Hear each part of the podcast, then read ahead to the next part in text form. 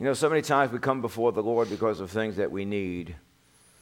But the Apostle Paul said, I know in whom I believe. I know. I know him. I know him. And that's the biggest thing that we could do to know him, to grow in knowing him. He knows you, he knows everything about you and me.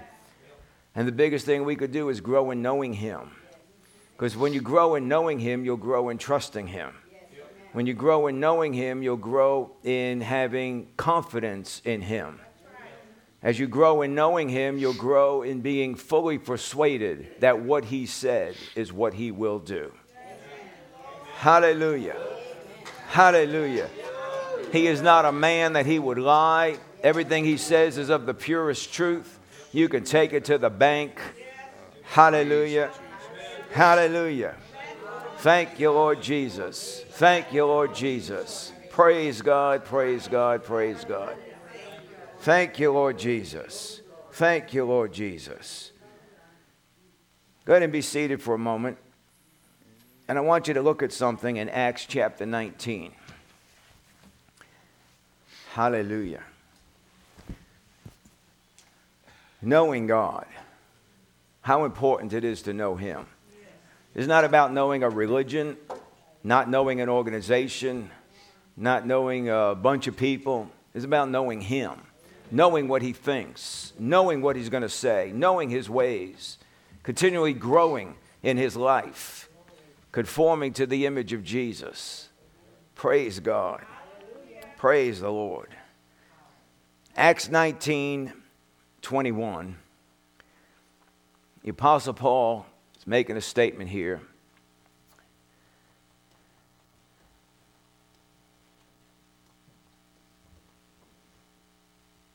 It says, Now after these things were finished, Paul purposed in the Spirit to go to Jerusalem after he had passed through Macedonia and Achaia, saying, After I have been there, I must also see Rome. So Paul had a direction from the Lord to go to Rome. Isn't that right? You know, you don't need a new word from God all the time. So many times people need a new word from God and they have a great way of making stuff up. Yeah. Amen. Look in chapter 23 of Acts and verses 10 and 11. Acts 23, verse 10 and 11. It says, And as a great dissension was developing, the commander was afraid Paul would be torn to pieces by them. That's what happens when religious people get together. and he ordered the troops to go down and take him away from them by force and bring him into the barracks. But on the night immediately following, the Lord stood at his side and said, Take courage, for as you have solemnly witnessed to my cause at Jerusalem, so you must witness at Rome also. Well, this wasn't a new word. This was the same word. Isn't that right? Amen. Amen. The word of God don't change based on your circumstances. If you'll stick with the word of God, your circumstances are going to have to turn around. Quit running away because of circumstances. Circumstances are there to chase you out of the will of God. Amen. Verse 20, uh, chapter 27, verses 22 to 25. We know that Paul is on his way to Rome, and the pilot decided, ah, we're going to go, we're going to set sail, and they wind up in a hurricane. Paul told them, I don't think this is a good idea. Well, they wound up in a hurricane. Remember that? So, here in chapter 27, verses 22 to 25, he says, Yet now I urge you. He's talking to the people on the ship. Now I urge you, keep up your courage, for there will be no loss of life among you, but only of the ship. For this very night, an angel of the God to whom I belong and whom I serve. See, this is not just about I'm a Christian, I'm in the body of Christ, I'm born again. No, it's the God in whom I belong and whom I serve stood before me. Verse 24. And he said, Do not be afraid, Paul. You must stand before Caesar, and behold, God has granted you all those who are sailing with you. Verse 25. And therefore, keep up your courage, men, for I believe God that it will turn out exactly as I have been told. Hallelujah. See, that's the kind of confidence you need when you when knowing God. When you know God, you're confident that what he says is the way it's going to be. And we know that the Word of God is God spoken to us. Isn't that right? The Holy Spirit could speak in our heart. The Word of God speaks to our heart. Amen. But I want you to notice that the direction never changed. Now, he got a word from the Lord about going to Rome, but it wasn't for him. He knew he was going to Rome. This was for the people on the ship. Isn't that right? Amen. And it's just like Jesus. You know, Jesus tells his disciples, go to the other side. Jesus goes in the boat and goes to sleep. In the meantime, hurricane force storm comes down on the lake and all the disciples are freaking out. Right? Jesus is asleep in the boat. And then he gets up, they wake him up. Actually, they shake him, they yank him out of bed because they think you don't care. You know, people in faith look like they don't care, but they do care. And they yank him out of bed and they say, and, he gets up and he rebukes the storm. And he says to them, How is it you have no faith? Well, what did he mean by that? How is it you have no faith? He didn't mean, how is it you have no faith to rebuke the storm? He meant, how is it you have no faith that you didn't believe what I said that we're going over to the other side?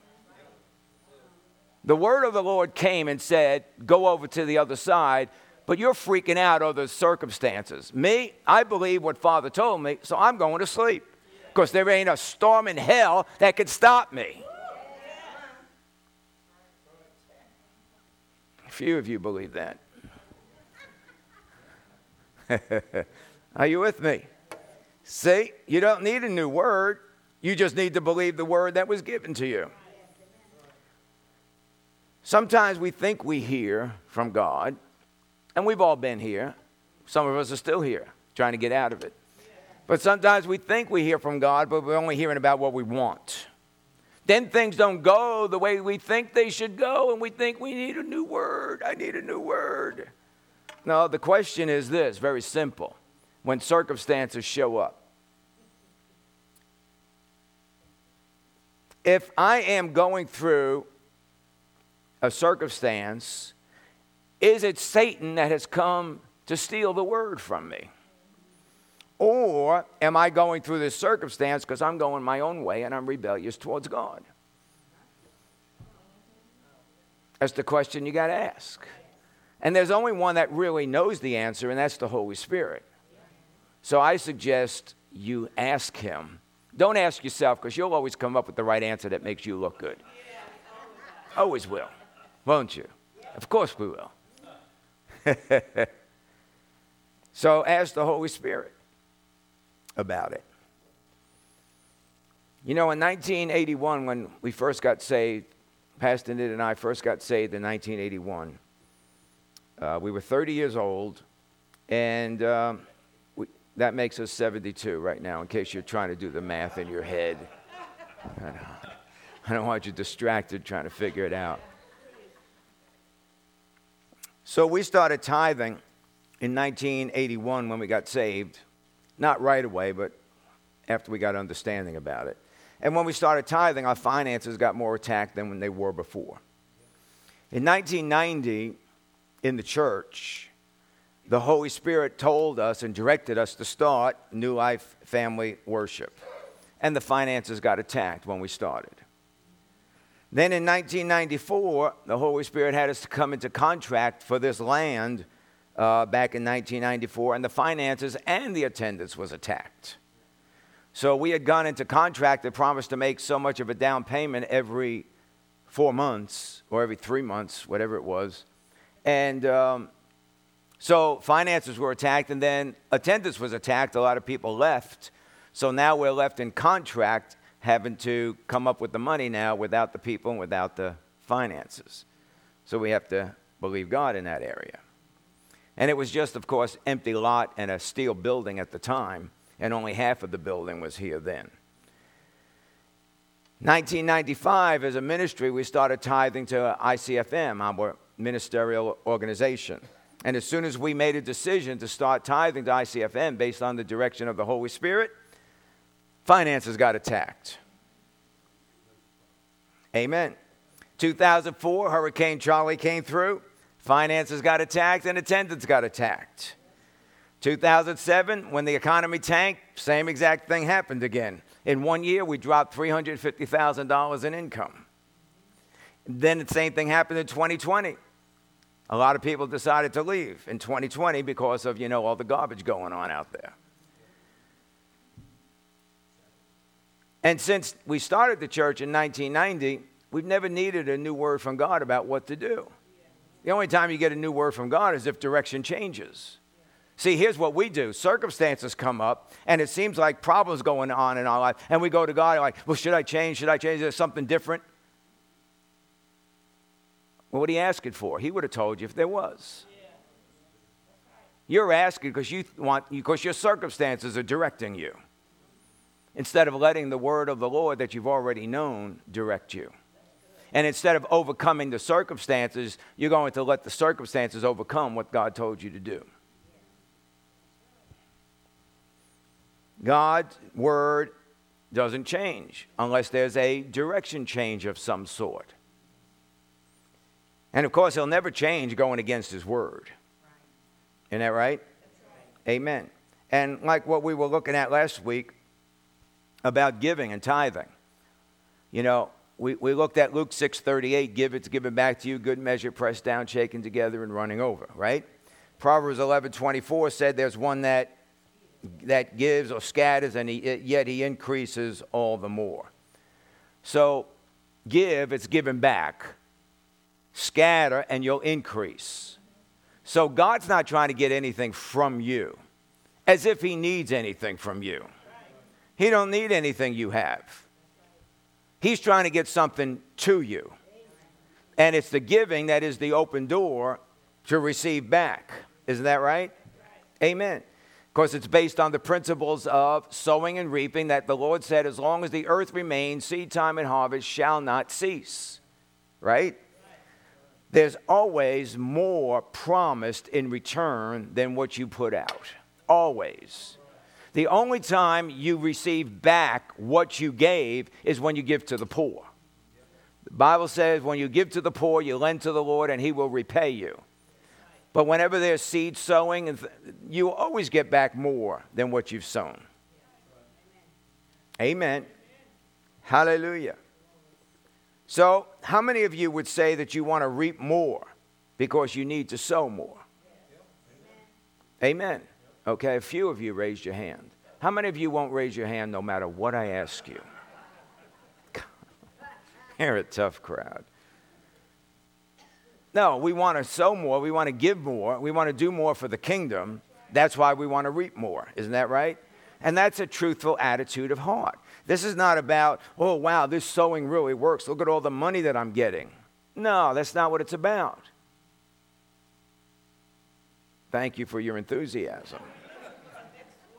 Because what does Jesus do when he sits at the treasury? He looks at how you give. Isn't that right? He knows the attitudes and the hidden motives of our heart. We can look good, we can smile, we can dress nice, even use nice perfume and cologne. I mean, we can brush our teeth, look good, but He knows what's going on on the inside. He knows if you're playing church or if you're really interested. He knows. He, he walks right through the middle of the church. It tells us that in the book of Revelation. He walks right through the middle of the church. He does not need an angelic report about you, he's right there and sees it all himself. Amen. Now, we started talking about the different ways that the Word of God talks about giving. Uh, one is the tithe, and tithe, many people struggle with the tithe. Then there is first fruits that a lot of people don't believe. Then there is the alms giving that is misunderstood by a lot of people. And then there's seed sowing, and a lot of a popular belief about sowing seed is that it's gambling. Yeah, too much Google too much Google, listening to the wrong people, people that don't know squat about anything. Why not listen to what the Word of God says? Sowing seed is not, well, you know, it, it's based on gambling because if you give, then you're going to get back 30. Who told you this? Who's told you this? The 30, 60, 100 fold is based on your faith. I'm not giving $30 because I need $900 back. That's ridiculous. That is the dumbest thing that I've ever heard. And unfortunately, I heard it back in the 80s. And you're still hearing it today. You know why? Because Google hasn't changed. You can still get this goofy stuff come up on searches. Amen. Are you with me? The Bible is the never ending, changing Word of God, never changing Word of God. It's the pinnacle of truth. And you need to stop listening to what others say and start listening to what the Word of God says. The only time your action is going to produce back in your life is when it's based on the faith that's in your heart.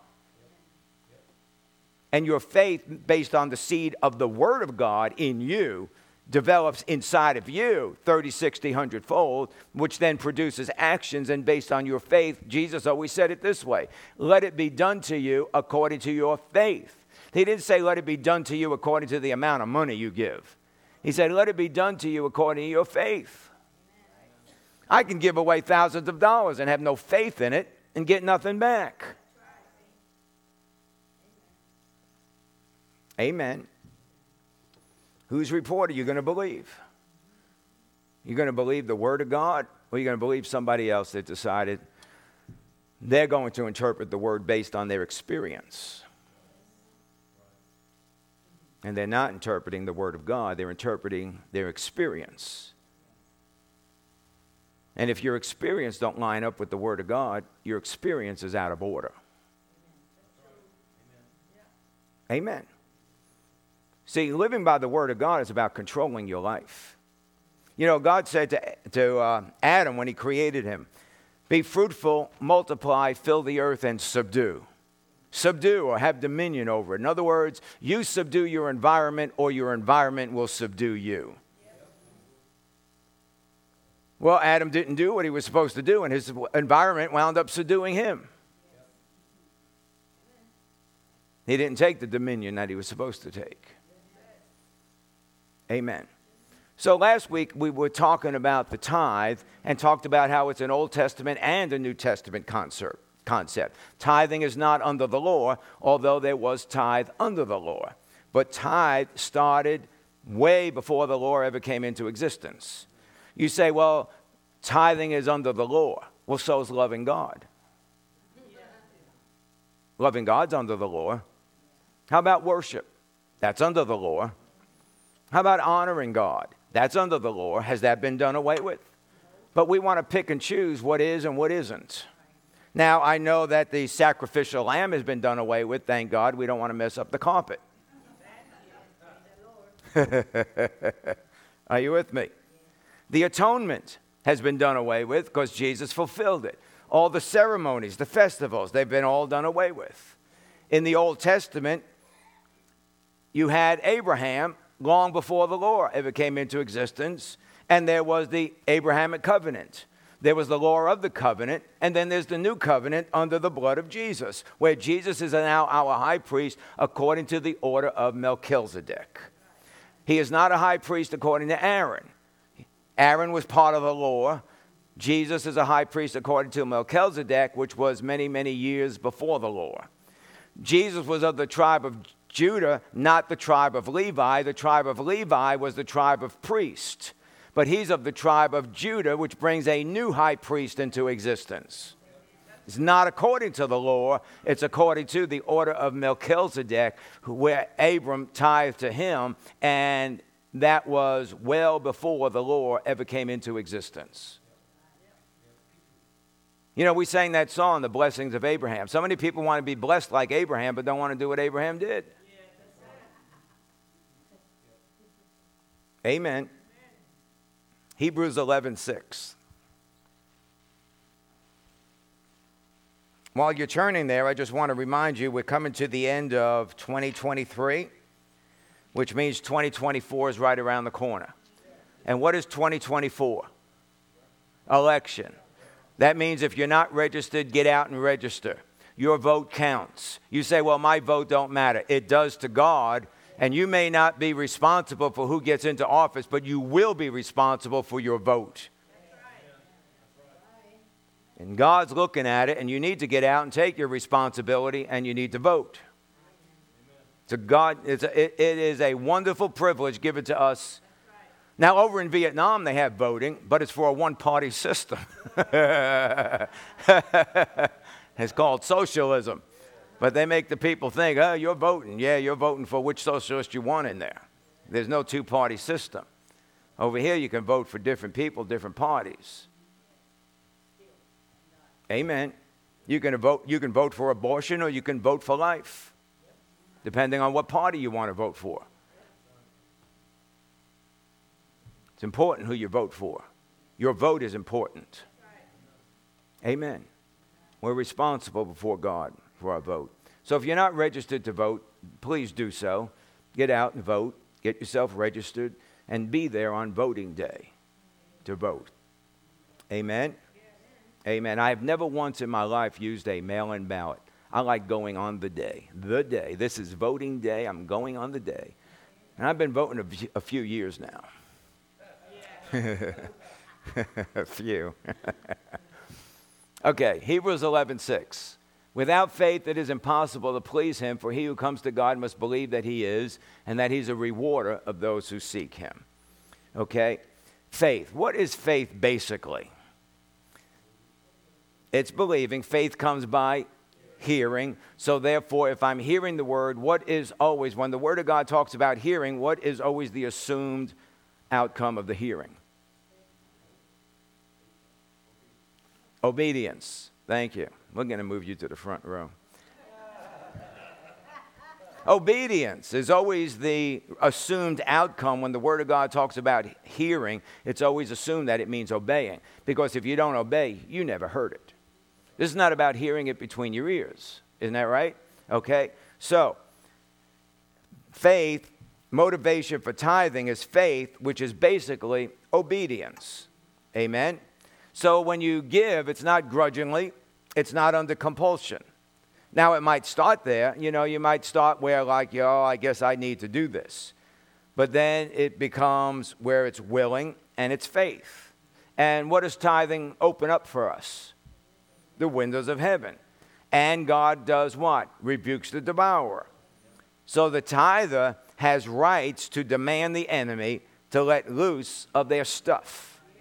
That's faith. And then God will watch over his word and rebuke the enemy because of the position you took.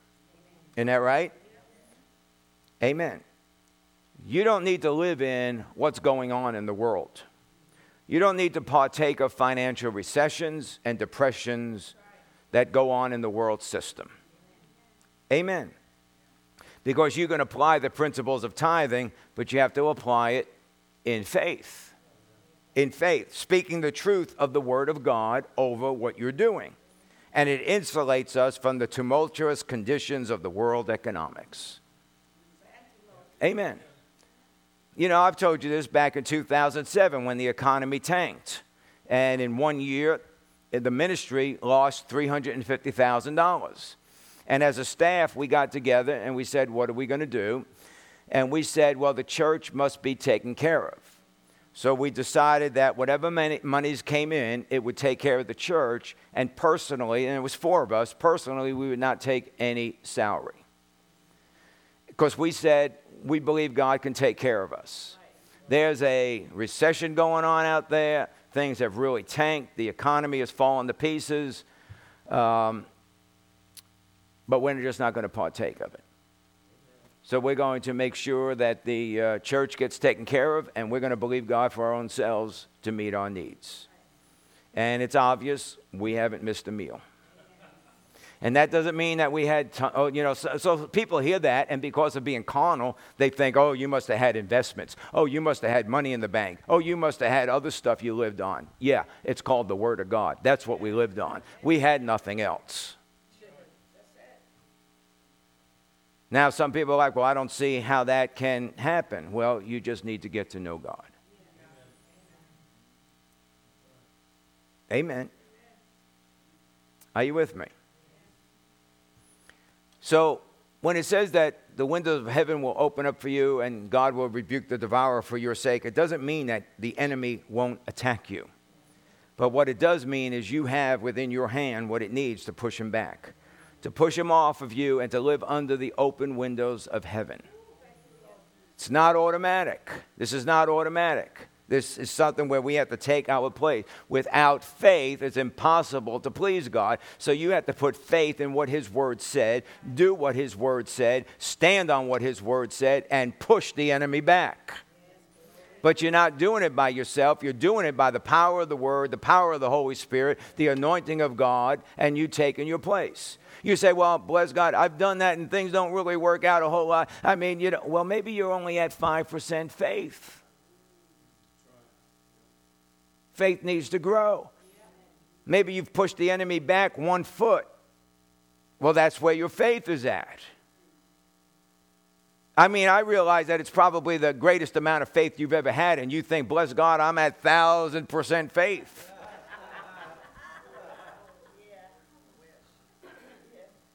Are you with me? Now, He'll help you along the way. But you have to continue to grow and develop in faith. The more faith you grow in, the more you can operate in. And how does faith grow? By hearing God, whom you know. Amen.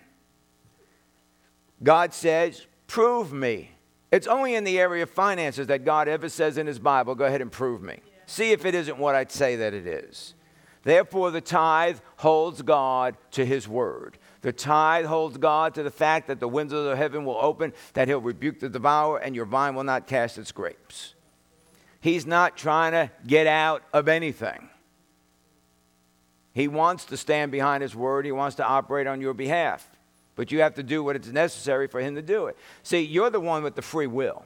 You're the one that will either allow Satan to move in your life or you're the one that will allow God to move in your life. And it don't come because, oh God, oh God, I need you to do something. Oh God. No, that's not faith. That's whining.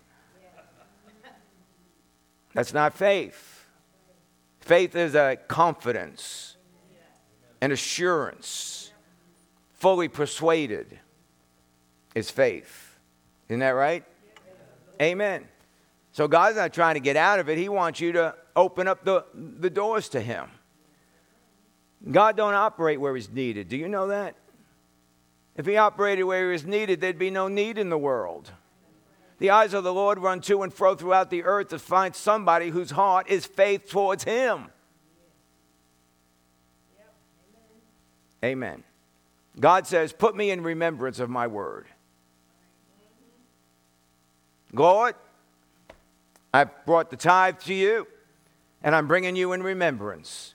You said you'll open the windows of heaven, rebuke the devourer for my, my you rebuke the devourer for me, and my seed will not, my, my, my, my vine will not cast its grapes before its time.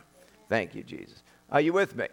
So I'm bringing them in remembrance. I'm not telling them what to do. I'm just saying what he said. It's no different. Listen, listen. You got maybe you got kids at home. You had kids at home, and you had dinner together and you told your child, when you finish dinner, you can have a piece of cake. And the child finishes dinner and says, Okay, Dad, I'm ready for my cake. How dare you tell me what to do? Would you have a response like that? And neither does God. All you're doing is saying what He said. Okay, I've tithed, so here's what you said. He says, Bring them in remembrance of His word. Now, people that don't understand faith thinks that's arrogance. There's nothing arrogant about it. It's actually humility. Because you're giving yourself over to what God says in His Word. Amen. So, what is the devourer? He'll rebuke the devourer for your sake. So, what is the devourer? Well, one thing is whatever makes you spend the money you didn't want to spend. Whatever makes you spend the money you didn't want to spend is a devourer. Or having a habitual, out of control spending. I could slip right into that category. I had to discipline myself.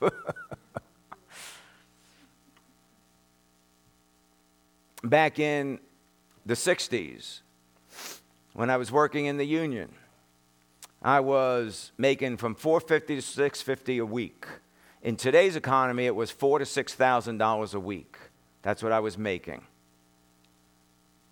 And two years later, I went in the military completely broke. because I spent it all.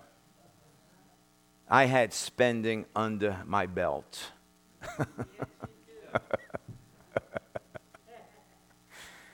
that was called out of control, in case you didn't know that. Money you spend that you don't want to spend is an attack. And when the attack comes against you, you can attack back. You attack back with the fact that I'm a tither, the devourer gets rebuked, the windows of heaven open for me. You have no right into my life, into my finances, and into my circumstances. In the name of Jesus, based on the fact that I tithe, you are, re- you are a devourer and you are rebuked by the Lord. Amen. Amen. You know, there were many times we first started tithing and all, and we, we actually believed what the Word of God said. So our refrigerator was acting up. Now, I didn't have any money for refrigerators, I didn't have money for a bag of ice. So we'd go around and lay hands on our refrigerator for it to work. And uh, we figured, why not lay hands on all of our appliances so that they work? And we did that. And the appliances never had to be replaced until we decided, I think I want a new one. And you know that was some years down the road because you had to get money to do that. You understand what I'm saying? See, that's the devourer being rebuked. Habitual, out of control spending is a way of life. That's not an attack. I never have any money. Well, it's not an attack. It's, a, it's your way of life. And you need restoration in your soul. Right? The devourer can be rebuked, but the lifestyle needs to be mortified by the Word of God and the Holy Spirit. You need to take the Word of God and by the power of the Holy Spirit, kill that thing on the inside of you, and get your life under control. Amen. Amen. Devour is money falling through the cracks. Well, I don't know. You know, it just comes in one hand and goes out the other. That's the devourer. Back in 1982, I started talking against that thing. It comes into one hand and it's staying in the hand. It's not going out the other hand. And I started speaking to those things. That's, see, we take that as just a normal, well, that's just life. No, it isn't. It's a, re- it's a devourer that's come to destroy your life. That's not what life is about. See, because you don't know life. Life is what the satanic world and the darkness has told you life is about. Life is you're in control of your money, of your circumstances, of what happens in your life and what goes on in your life. You're in control of it. That's life.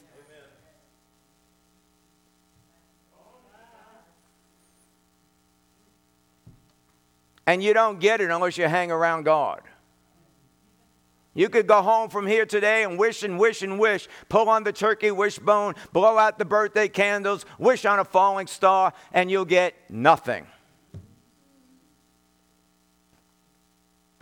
Well, if God really wants me, you know, I'll tell you what, if God can reach me right where I'm at. Well, He don't go to the bars. You want to be where God is, you want God to reach you, then be where God is. Stop telling Him to go where you go. He don't like where you go. I'm just saying. You think I don't talk from experience? I know what I'm talking about. Yes, I am.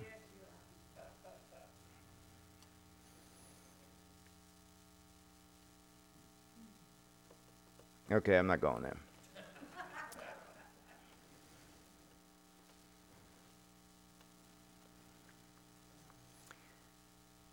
So things that come in one hand and go out the other. You know, we never had a lot of money, but I had a lot of vices. So I had money to spend on vices. I would get the vice, sell the vice to get more money so I could buy more vice. And we'd always say we don't have any money. Well, that's because of the lifestyle we had. I had. It wasn't my wife. My wife was always, you know, nose to the grindstone, work, work, work, work, but I'm blowing it all, all over the place. I mean, I worked hard. I needed to because I had stuff I had to spend it on. How about you're just getting ahead? Things are starting to look good, and your appliances break down. Oh, oh. And there's no more warranty. Oh, what am I going to do? Either have to get it fixed I have to buy another one. I was just getting ahead. Well, I guess God gave me that money because He knew the appliance was going to break down. No, do, do. He gave you the money because it was your money, and the devil came and stole it from you. Stop blaming God for everything. He's not your problem. Like Brother Seville, shaving one morning, looks in the mirror and goes, Oh, my enemy, I have found you. We are our biggest problem. And you know what the biggest problem we have? It's the way we think. It's the biggest problem we have. Or the way we've been taught to think. You know, just because you've been taught it doesn't mean it was right. We did a teaching one time about who told you that. There are times that the devourer might be released against us because we're not walking in what God directed us to, so we've opened the door to the devourer. You know, we've talked about this for years about the ministry of helps.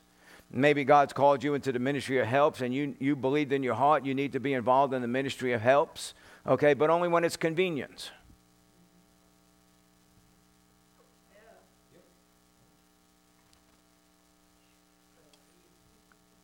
Well, I didn't feel good, so I didn't come in and serve.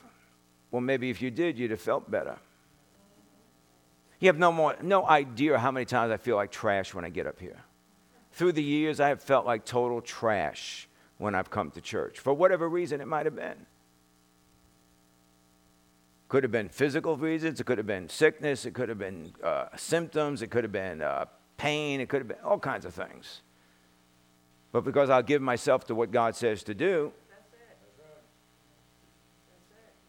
it's no different than going across the water, folks. Go to the other side. How are you going to get to the other side? Well, as soon as I get feel better, I'll get in the boat and too late. And you notice it just doesn't get better. Don't get better. And you know, people think that that was ridiculous, where I passed up my son's offer to go to a, a ball game with him up in St. Pete because it was a Monday night and we had practice on Monday night. And I said, I can't go. I have practice. People said, That's ridiculous. I don't think God would mind. Yeah, neither does the devil. Come on. Come on. Smarten up here.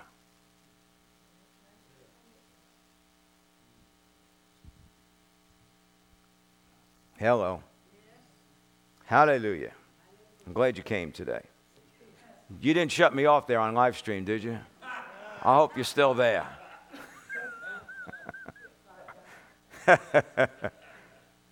See, obedience covers every area of life. Your enemy comes against you one way and will be defeated before your face and flee from you seven ways. You want to get your life straightened up quick, start obeying God in the area that He wants you to obey Him in. And your life will start getting straightened up quickly. I'm not talking about walking in perfection. I'm talking about leaning to the leading of the Holy Spirit. Lean into Him instead of the other nonsense we lean into. Everything the world offers you, leaning into that nonsense. Lean into Him. Amen. Let's go to the Bible. Malachi chapter 3, verse 10. Hallelujah. I wasn't planning on it going this way today. But here we go. Bring the whole tithe into the storehouse that there may be food in my house.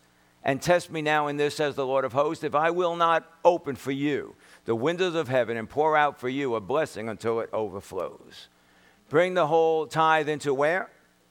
Where's the storehouse? It's the church. It's the place that God set for you to be in. That's the storehouse. You know, now as a church here, you know, we're out of debt. You know, our mortgage is paid off, everything's paid off, everything's up to date. We have no credit card debt, we have no debt, no internal debt, no external debt. Everything's been paid off. But yet we keep being an outreach to the world. We give to other ministries, We give event to evangelistic ministries and we give to humanitarian ministries. Isn't that right? Amen. We do outreaches in the community. We got the upcoming Harvest Festival at the end of October. We do street ministry. We do police appreciation. All right? We do other types of outreaches too within the community. And what we do as a ministry, as a commu- into a community, is using your seed to do that. So your seed is a double sown seed. You've sown the seed into the ministry, and then the ministry uses that seed for other things, and you get blessed by that. So you get blessed for your giving, and you get blessed for the outreaches. Amen. The church is the place that we're supposed to grow in the Lord. That's the whole idea of the church. It's called discipleship. Isn't that right? Amen. And in order to do that, because this is a teaching church, it's like going to school. You know, I was in uh, algebra class as a freshman in high school. And then I was in algebra class in summer school. And then I was in algebra class as a sophomore. You know why? Because I didn't show up for class, except maybe once in a while. And once in a while, you don't pass tests with a once in a while show. And your life is made up of tests because the devil is going to come and test you, try you, and tempt you. And the only way you pass the test is by sitting in class. And thank God, sitting in God's class isn't about mental capabilities, it's about spiritual openness to receive from Him. Isn't that right? In church, we ought to be taught so we can renew our mind and have our souls restored, our emotions, our mind, our wills being restored. They can bind up the brokenhearted, be healed of physical wounds and emotional wounds. Amen. The church, the word church actually in the Greek is the word ecclesia, and it means an assembly or a congregation. So we are all part as individuals of the body of Christ or of the ecclesia of the church. But no one person is the church. I hear people say, I'm the church. You're not the church. You're a member of the church. You're an individual part of the church. But the church means to assemble. And you ain't assembled with nobody when you're by yourself. The church is a people, it means a people called out to assemble. Amen. Why? Because in assembling, you partake of the corporate anointing. Everybody with the Holy Spirit in them, all that anointing gets joined together. The tithe, he says, brings food into his house. So the tithe brings the food into the place of assembly for the people of God. Amen. You remember Acts chapter 6 when the, um, the uh, Grecian women were, felt like they were being overlooked in the serving of food, that the Jewish women got the preference. And there was a big dispute that arose.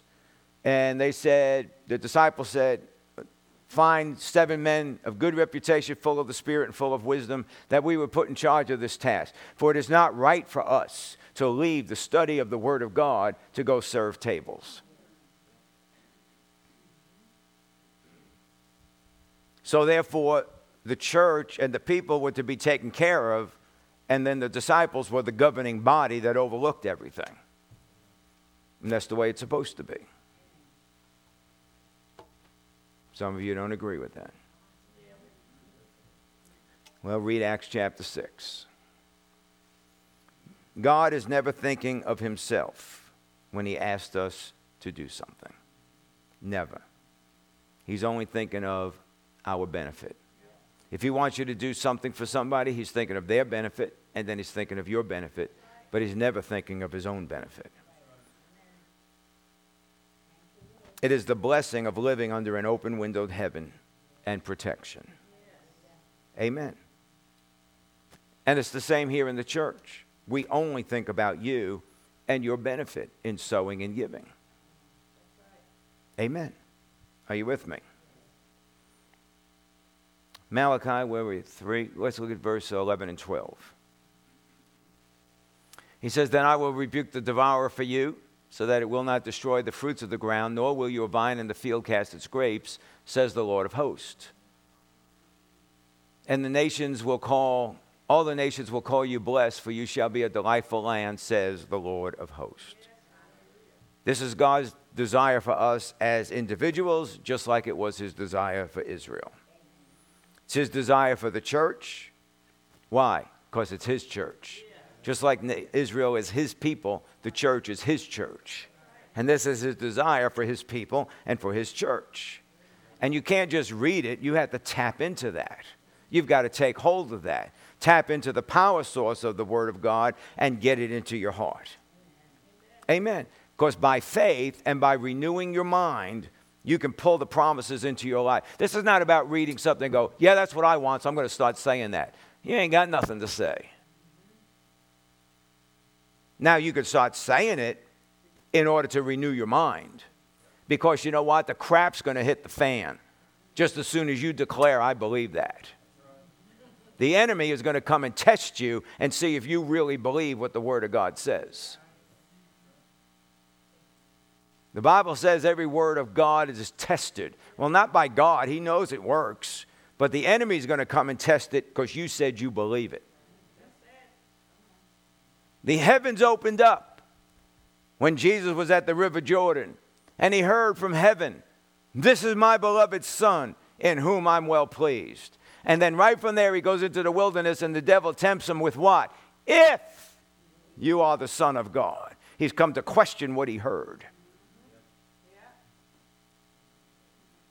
Right away, as soon as God said it, the testing came.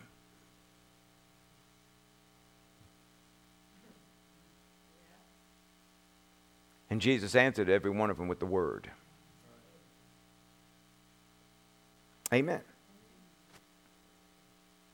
By faith, you declare these things to renew your mind and pull those promises down into your life.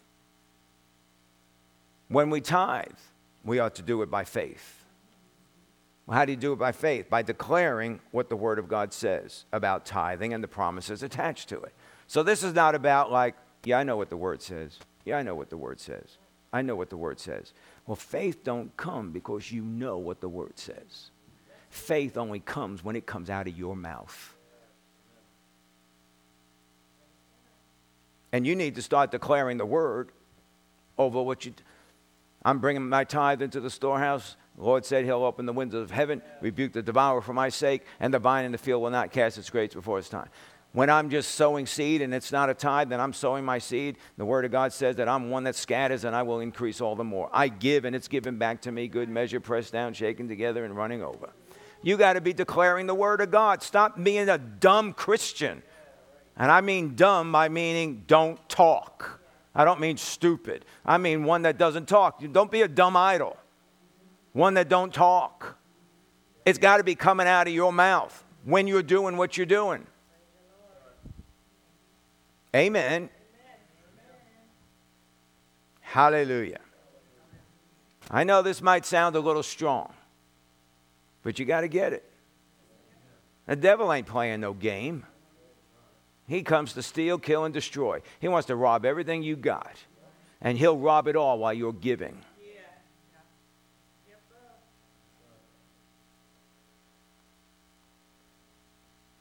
Write down the verses or read in your Bible before you tithe. You know, I know some of you don't even come to church with a Bible because you're just going to read what's up there on the screen. That's a bad habit. Bad habit. Because when it comes to your Bible, you don't know where nothing's at.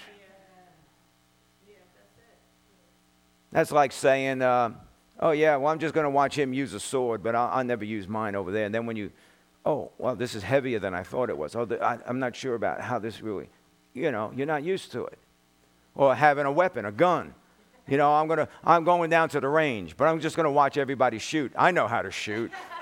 I don't have to worry about that. And then you pick it up and you're like, you know, adrenaline sky high, and you're picking it up and you're trying to get, it, get the safety off and you're trying to load it, and you dead.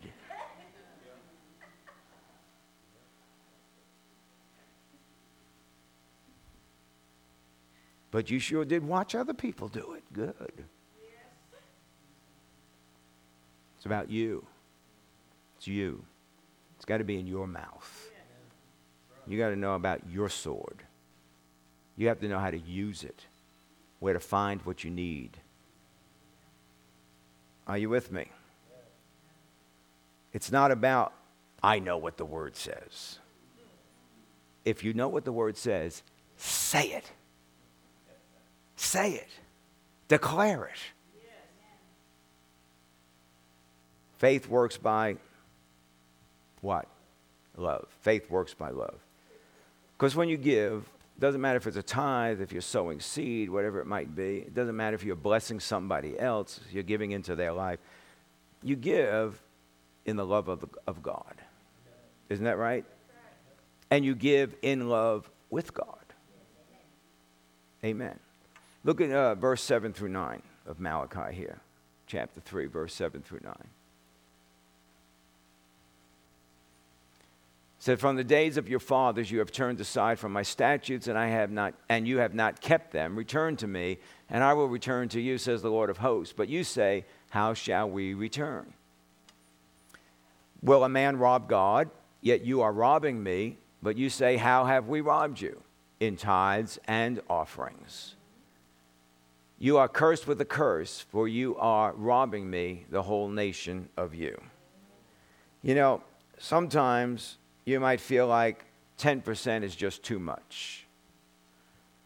Then you really have a problem with your government because they're really taking a lot of money from you. At least God gives you the opportunity to bring it before Him in sacrificial offerings and love. The government's like, give that to me. They don't give you a chance. Yeah, yeah, yeah, right. But sometimes you might feel like, you know, 10%, that's a little steep. But you know, I've been saved for 42 years and inflation has never affected the tithe. It's still 10%. He doesn't raise the interest rates, doesn't go through the Fed. They don't have to have a meeting about, well, what do you think about the rate of, of tithe? Should we change it to 10.5%? Let's raise it to 25 points. No, it's always 10%. But if you think 10% is too much, always remember this it's better to be 90% blessed than 100% cursed. Amen. Psalm 32 8.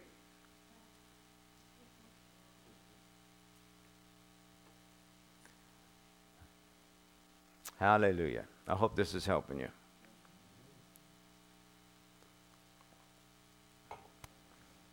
He says, I will instruct you and teach you in the way which you should go and I will counsel you with my eye upon you. The Lord does not counsel us or direct us without knowing exactly where we are at. His eye is on us at all times. Isn't that right? You know, Matthew 6:33 says, "Seek ye first the kingdom of God and his righteousness, and all these things will be added to you." Well, the kingdom of God and his righteousness is his right way of doing things in the kingdom. Okay? So we should seek his ways. He said he will instruct us and teach us in the way which we should go. Well, we have to be seeking his ways. You know, I, I never heard anything about the ways of God when I was out there smoking opium. I never heard anything. It's amazing. I heard a lot of stuff. I even saw a lot of stuff, but I never heard of a lot of, about God. You know why? Because he wasn't out there blowing dope with us. He wasn't. When we would do psychedelic trips, he didn't book a ticket and say, I'm going to go on a trip with you. No, wasn't there. But when you start seeking his ways, he'll start to instruct you in his ways. When I heard about tithing and finally got to the place where I understood that I needed to tithe, I asked for help. I had no money to tithe. Well, of course, you have money to tithe, but you know, when, you, when 100% is not enough to live on, you, you got some things to deal with in your thinking. You're not going to go, oh, yeah, I'll just give away 10%. You can't live on, if you had 150%, you couldn't live on it. So I started seeking the Lord about tithing. And I would say, Lord, help me in this area. I see that I need to, but I don't see how I can. So help me in this area. And I continued to seek him. See, now this is what people will do. Here's what people, this is why they never advance in life.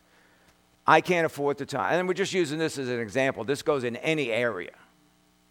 But I see what the Word of God says about tithing, but I'm looking at my situation. I can't afford to tithe, so I'm just going to put that over on the side, and maybe one day I'll get to where I'm able to. You never will. You never will. You know why? You didn't keep the Word. You blew the Word off because you said you can't do that. So let me ask you this. You all have been saved for a while. So, what is there in the Word that you've seen come across that's a piece of cake, has no problem. You can just walk right on into it. Anybody? You didn't even get saved like that. You had to make some choices to get saved. You had to make some decisions to get saved. Right? Well, everything's like that. How can a young man keep his way pure? By keeping it according to the word. Keep the word, and the word will change you. That's all, just keep the word. I knew a man that would smoke, and he uh, uh, wanted to quit smoking. And he would uh, declare, he, he, you know, what came alive in him was that his body is the temple of the Holy Spirit, so therefore he doesn't want to put cigarette smoke in his body. So he would declare, My body is the temple of the Holy Spirit. My body is the temple of the Holy Spirit. And he'd keep doing that until he built up enough strength to take those cigarettes and go, My body's the temple of the Holy Spirit. I don't need those anymore.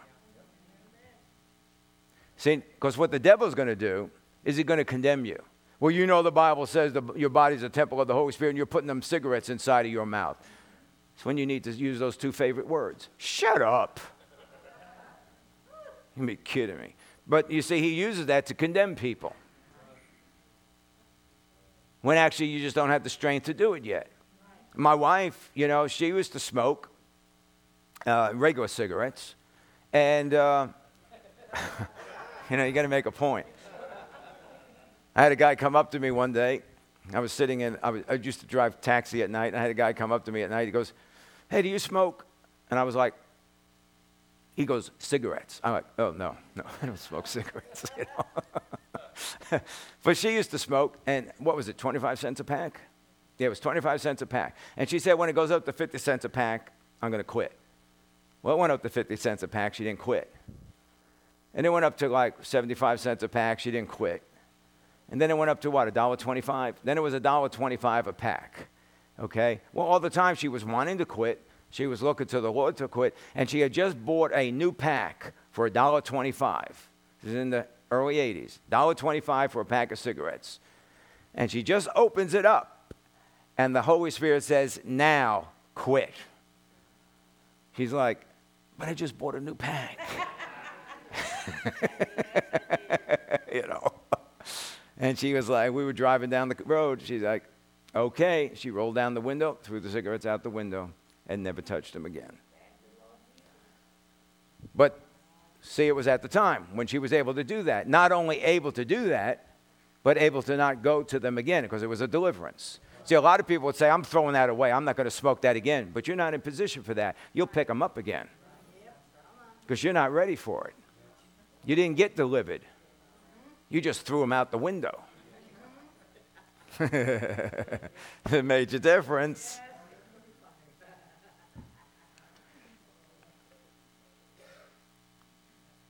He knows where we're at.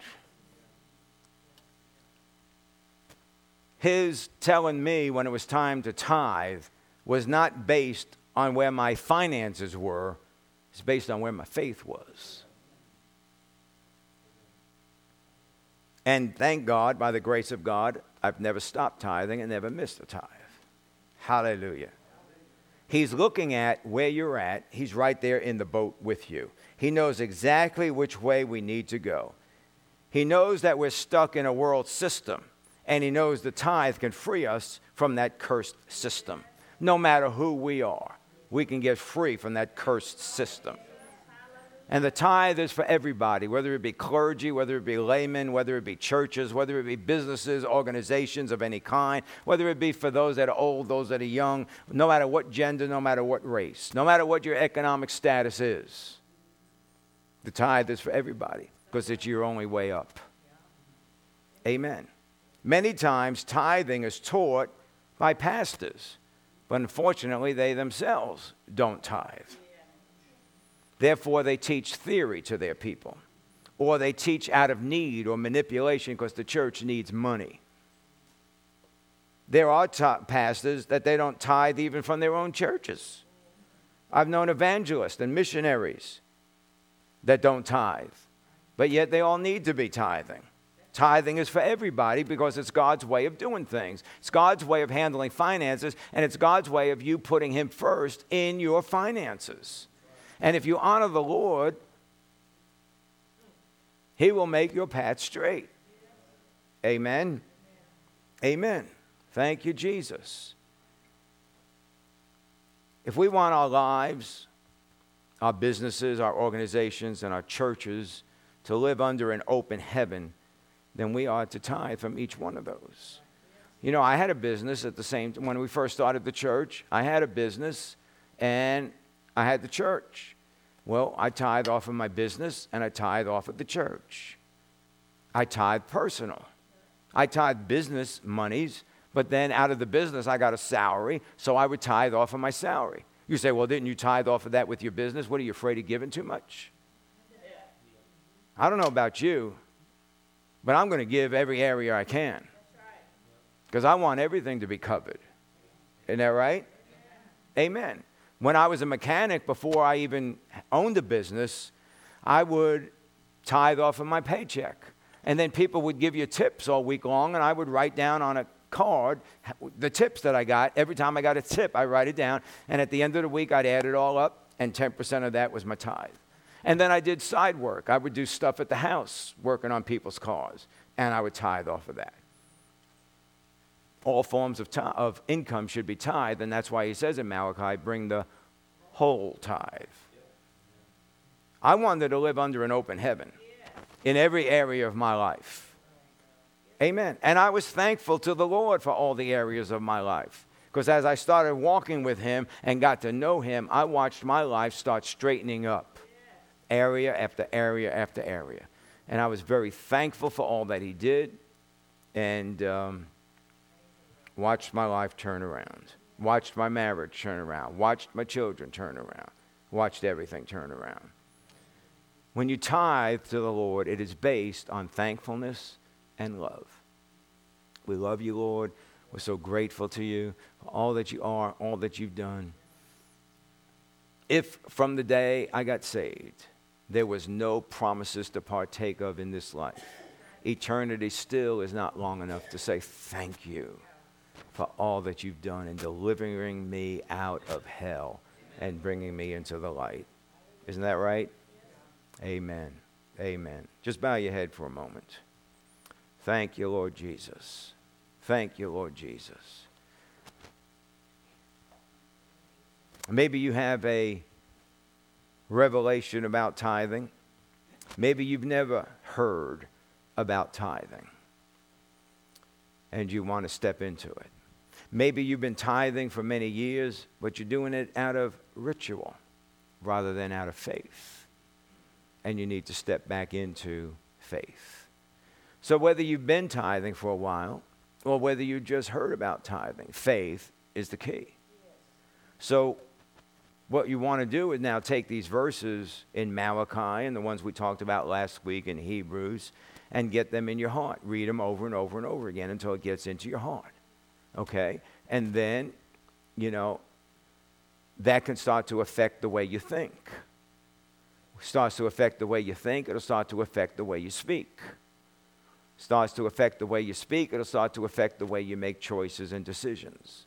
Your mind being renewed and your soul being restored. And then you'll get to the place to where the Lord will say, okay, now, tithe. Now you can start tithing. And that means now you can start living under an opened heaven. Maybe he'll say to you, okay, you've been getting back into the word again, so now faith is alive. So now start doing this by faith, declaring the word over what you're doing instead of just doing it out of a ritual. It started by faith, but it's become dead works. But let it be alive again. Let it be by faith. Because faith pleases God. And faith is the operation that brings the return. Amen. Amen. Go to Proverbs chapter 3 and verse 9 for a moment. Proverbs 3 9.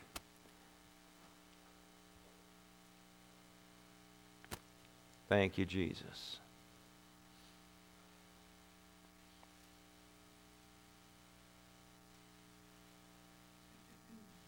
It says, Honor the Lord from your wealth and from the first of all your produce.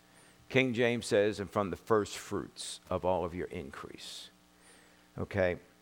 So we said that there were four ways that the Bible talked about uh, giving tithe, first fruits, alms, and seed sowing.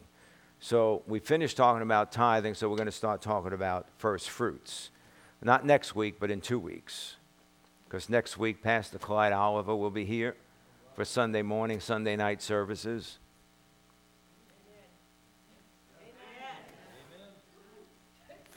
Hallelujah. You know, it's not that I need your response because I just keep on going, but response helps me to understand you got it. You know, people say, well, why do you say it over and over again? Because you don't respond. I didn't think you got it. Are you with me? All right, so we're going to start talking about first fruits next week, or two weeks rather.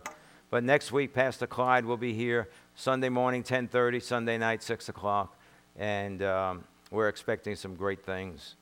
And um, wonderful, wonderful graduate of Brother Copeland's been part of his ministry for quite a while.